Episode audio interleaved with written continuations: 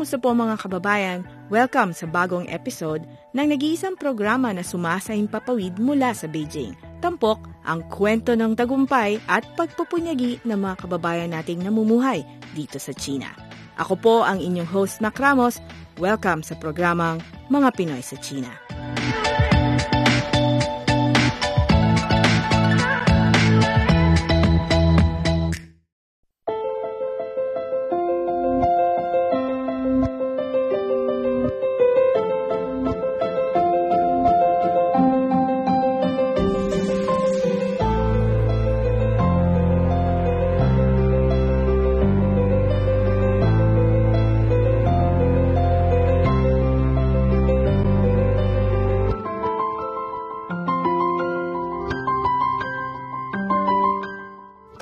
2000 nang maakit na magtungo ng China si Aimee Acosta.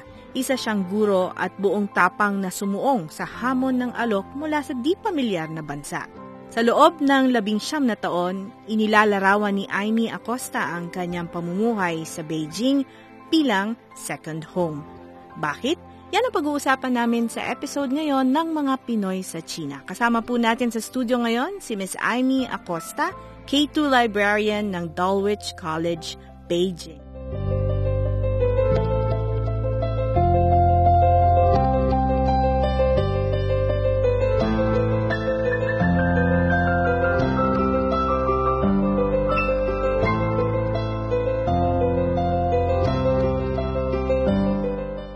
Welcome to the program, Aimee. Okay, magandang araw ulit. Okay, so unang tanong, bakit China? Bakit China? Hindi ko rin maisip, lubos maisip talaga yan dahil ang pangarap ko talaga tumungtong ng US. Pero, napunta ko dito sa China. Palagay ko, destiny ko to. Naku, destiny, big word. So, paano nagsimula yung journey mo papunta dito 19 years ago? 19 years ago. Oo. Invitation ng isang friend, pinag-tour niya ako dito. Nasabi niya, Amy, why don't you come with us and see the beauty of China? Sabi ko, China? Oh, sabi ko, nakakatakot. Pero sabi ko, sige, paano nga ba? Hindi ko talaga lubos maisip yung pag-uumpisa ko dito. Pero yung pag pagtungtong ko dito sa sa Beijing noong araw, hindi ko pa rin na, hindi rin talaga um, trabaho ang pinunta ko. Mamasyal lang. Mhm. Mag-observe. Mamasyal lang talaga. Ayun lang. And parang isang pagkakataon din na I meet a Filipina na my American um, employer siya. In that time, naghahanap sila ng teacher na maglilid ng playgroup. Mhm. So, naisip niya ako. Sabi niya, Amy, teacher ka, di ba? Oo. Naghahanap ang boss ko ng playgroup. Baka pwede ka, pwede kang ma-apply. Sabi ko, oh, pwede naman. Pwede akong, pwede akong mag-volunteer. Doon nag-start yung journey ko dito. Okay. So, nagstay ka in that company as a playgroup teacher. Few months lang, mga two months lang siguro. Ah, okay. But, tapos iniwan mo na yung trabaho mo sa Pilipinas. Bumalik ka Um, pa ba o dito ka na nagtuloy-tuloy? Hindi na ako bumalik kasi nakita ko yung may opportunity. The word na, ito nang gagamitin kong opportunity na Okay. nabuksan. Okay. From a playgroup, inintroduce niya ako sa isang pribadong school. The famous school dito, one of the famous school dito sa Beijing. Yan ang Family House Montessori International based sa China World. Okay. Yeah. At in demand nung mga panahon na yon ang English teachers, right? Napaka-indi man yung panahon na yun dahil kukunti ang Pilipino dito. At napakataas ang pagtingin nila sa atin. Ako hindi ko sukat akalain na yung opportunity na yan na, na nung tanungin sa akin ng American na employer ng, ng friend ko na pwede niya akong rekomenda kung willing ako magtrabaho. Yeah, kasi sabi kong ganun, pag ang opportunity kumatok, i-grab mo agad. Kasi hindi natin alam, baka mawawala. So, either you will succeed or you feel is a part of experience naman yun, di ba? So, yun na ako nag-start. Kumusta ang buhay-buhay ng mga kababayan natin dito sa China? Alamin sa programang Mga Pinoy sa China.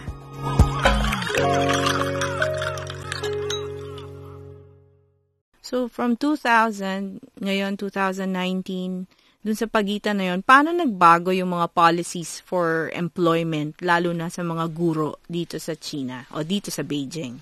Um, lately naman na lang yata ito nagkaroon ng pagbabago as far as um, sa mga nababalitaan ko.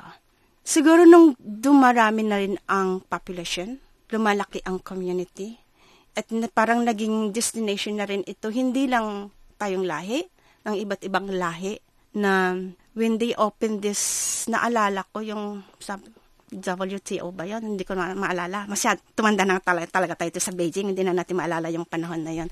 Doon, nag-open ang China at nag-boom. Mm-hmm. So, maraming pumasok. So, yung mga, sa panahon na yan, sa panahon naman ngayon, mm-hmm. medyo may kahirapan na rin ang pumasok, lalo na sa education. Mm-hmm. Not unless talaga yung sinasabi ko, destiny mo, either kung hindi para sa yun, kung para sa iba, kung sa'yo ba, o sa'yo talaga yun. Mm-hmm. Right now, you're one of the few successful Filipinos who are working for an international school. And you've been with Dulwich College, Beijing for 13 years now. Almost for 14 years now. Almost yeah. 14. so, mahirap bang makapasok sa ganitong klaseng international school given the current situation? Exactly. Um, masasabi ko kasi sa observation ko lang, sa tagal ko sa Dulwich, wala talaga akong na-meet na kapwa ko na as a teacher. Pero meron akong kasama isang Pilipina na, nas, na nagtatrabaho sa admin. In that case, sabi ko, mahirap, hindi basta-basta nga makakuha ng trabaho international. Um, in my part kasi, siguro nakita nila yung background ko. Sa background ko, nag-start kasi ako sa international school din. And this, to make this story short, nung nakuha ko sa, sa Montessori International, based, how do you call that? Montessori School of Beijing. Mm-hmm. Yung nag-merge kasi ang MSB to Dulwich. Ah, so, so ka. my choices kami, Oo. stay or go. Okay. Eh, kasali, adventurous ako. So, op- at the same time, optimistic din ako eh. I'll grab this. Sabi ko, ito try ko ito kasi another chapter ng buhay ko okay. as a teacher. Of course, you had the qualifications. And then, you mentioned the opportunity. And then, of course, you have luck. Mm. And then, you're also saying that you have an optimistic mindset. Pero bukod dun sa apat na nabanggit ko, ano pa sa tingin mo yung X factor mo para tumagal ng labing apat na taon ang trabaho mo sa isa sa mga sikat na international school sa Beijing? I think yung just love your work. Magiging potential ka din mm-hmm. at resourceful. At the same time, kailangan mo ding i-upgrade. Mag-aral ka iyon kasi ang hinahanap nila eh, is not only yung qualification mo at teacher. Kailangan mo ding i-upgrade, mag-aral ka. And I give my best dito. Mm-hmm. When I get the chance to be a librarian, nag-aral ako. Okay. Mayroon akong certificate as a librarian. Mm-hmm. Kasi iba yung qualification ng isang guro. Yeah. Tapos for librarians as well, you have to have your own certificate. Mm-hmm. Okay. Yeah. And aside from that, training workshops, okay. seminars. So, so, kasali na dyan, kumuha din ako ng digital literacy. Wow. Online. Okay. At ito ang pinaka mahirap na challenge sa akin.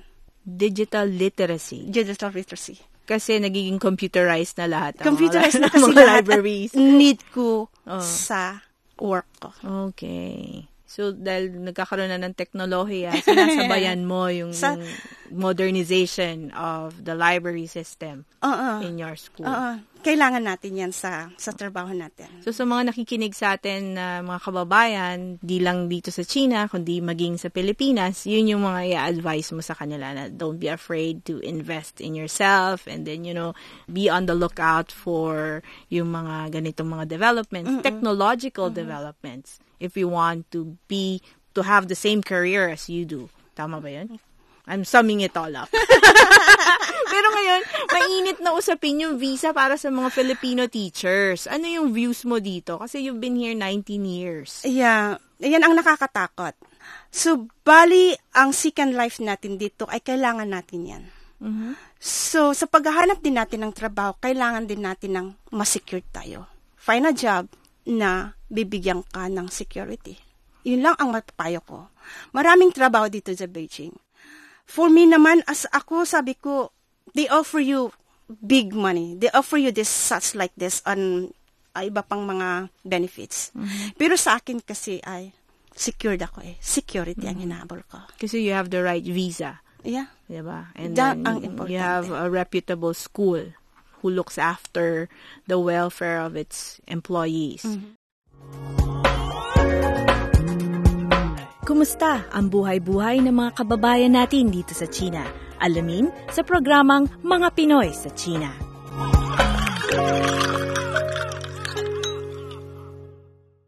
So, hinggil naman sa pamumuhay ng pamilya, uh, dayuhang pamilya dito sa Beijing, ano yung mga insights na may babahagi mo sa listeners natin? Pamumuhay ng pamilya dito sa Beijing, napaka, um, sabi kong rewarding din. Hindi madali, hindi rin mahirap. Minsan na-stress ka, lalo na you, uh, as a, me, okay, sa experience ko sa mom, as a working, um, working mom, parang pakiramdam ko 24, 24 hours akong nagtatrabaho. I make sure na may time ako sa aking anak and sa, sa family. And at the same time, kasi yung anak ko ay homeschool. So, 8 hours sa labas, 4 hours lang ang time ko sa anak ko. So, i-devote ko yun sa oras sa anak ko. And hindi lang yan. Education dito sa China ay napakahirap. Totoo yan. Tumataas na rin ang estado. Lahat, everything is going higher. Kumbaga, inflation rate napakataas na. Totoo. So, andun yung, tayong mga kababayan, ah, maging wise tayo. We have to save, be wise in spending our, you know, our effort, yung pinaghirapan natin. Yun lang. Okay. Mas, parang, yun na lang din ang na-insight ko sa Ano ba yung ko. specific challenges that you encountered encountered na talagang feeling mo, ay, ito, ang hirap, ang hirap. Ano, pwede mo ba ikwento sa amin yun? Mm, um, okay, marami to. Pero sabihin ko pa rin, andun pa rin ako sa job eh. Kung ikaw ay nasa international community, andun yung racial discrimination. Yeah. Sa, sa racial discrimination, ah, discrimination na yan, ilang beses na. Sabi ko, just because, yan na, just because I have a skin. brown skin, I don't have blue eyes, yan ang lagi kong sinasabi. Pero kaya ko yung ginagawa, Ginagawa nila. doon ang challenge ko. Na napuput down, do alam nila na ang Pilipino matatalino. Hindi rin, hindi yun ang kanilang tinitingnan ko minsan eh. Tinitingnan nila yung kulay. Pero I fight for this. When I got my job, three times din naman akong na, Tinurn down. na turn down. wow. Mataas pa yung nag-recommend sa akin because yun ang mga principal. Pero kasi nasa nasa three stages kasi kami, ang decision ay nasa taas, nasa nasa in- ah, nasa, nasa international decisions. So, yun ang spices. Hindi ako na discourage bagkus kumapit ako sa taas. Sabi ko, ikaw ang bahala sa akin, Lord. Kung ito ay para sa akin, para sa akin at hindi sa para sa kanila. At, ayan, yun lang. Patience, prayer, and perseverance. That's it. Yan ang pabaon mo sa mga listeners natin. Oo. Although mabilis niya pong sinabi, patience, perseverance, pagkapit sa Panginoon. Kapit sa Panginoon. At Kasi, kasi kung darating para sa'yo, para sa'yo, maghintay ka ng tamang pagkakataon. Ayun. So, I hope uh, makatulong po lahat ng mga payo ni Miss Amy Acosta sa mga listeners po natin who are thinking of uh, moving to China and, you know, starting a career here or bringing your family here. Tama ba? Uh, parting words, Amy, plans for the future. How long are you planning to stay in Beijing? As long as gusto pa nila ako sa akin servisyo, pagpatuloy ko. Okay. Message mo sa mga listeners natin. Sa ating mga listeners, um, kapwa ko kababayan, maging mapagmasid-masid tayo sa ating kapaligiran. At, yeah, itayo natin ating bandila. Tayo Pilipino. Tulungan natin ang ating turismo especially. Sir Tito, backbone mo ako ngayon. 2 na to. Tulungan natin ang ating turismo para mag-boost ang ating, ang Pilipinas naman, ang ekonomiya natin. Oh, para sa mga teachers naman, na kagaya mo. Para sa mga teachers, huwag kayong mawalan ng, ano ang ibig ko sabihin? Lakas ng loob. lakas ng loob or ano pa man, maghintay kung, sabi ko nga, kung destiny mo yung work na yan, kung para sa yung work na yan, para sa'yo. Huwag mawalan ng tiwala. Magtiwala ka lang sa sarili mo. Okay. And God. God will give the God rest. will give the God rest. will do the rest. okay. Amen to that. Amen! Okay, so thank you for joining us, Miss Amy Acosta. Siya po ay librarian ng Dulwich College, Beijing. Mabuhay po! Mabuhay! Para sa inyong mga komento at kuro-kuro, ang aming website ay filipino.cri.cn. Ang email, filipino underscore section at yahoo.com. Pwede ring mag-text sa 0921-257-2397 o kaya i-like ang aming Facebook page na CRI Filipino Service. Tingin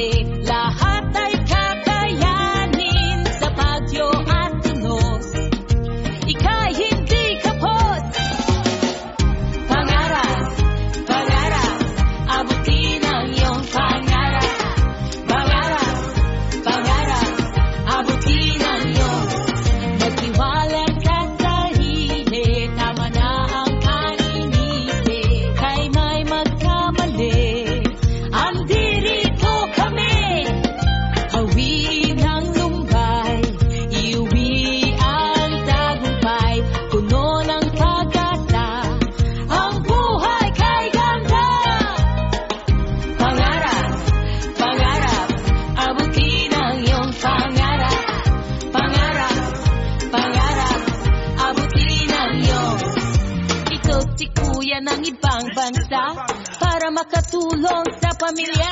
Mahirap kasi maraming palaasa. Walang ginawa, naghihintay ng padala. Sa pagsubok, walang takas, panahon ay lilipas. Pangarap ay kukupas, pero di ka aatras.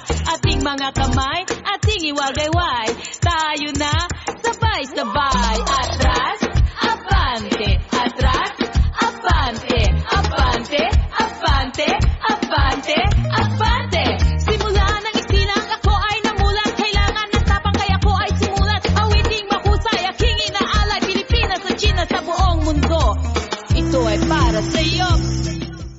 Po nagtatapos ang ating episode sa araw na ito.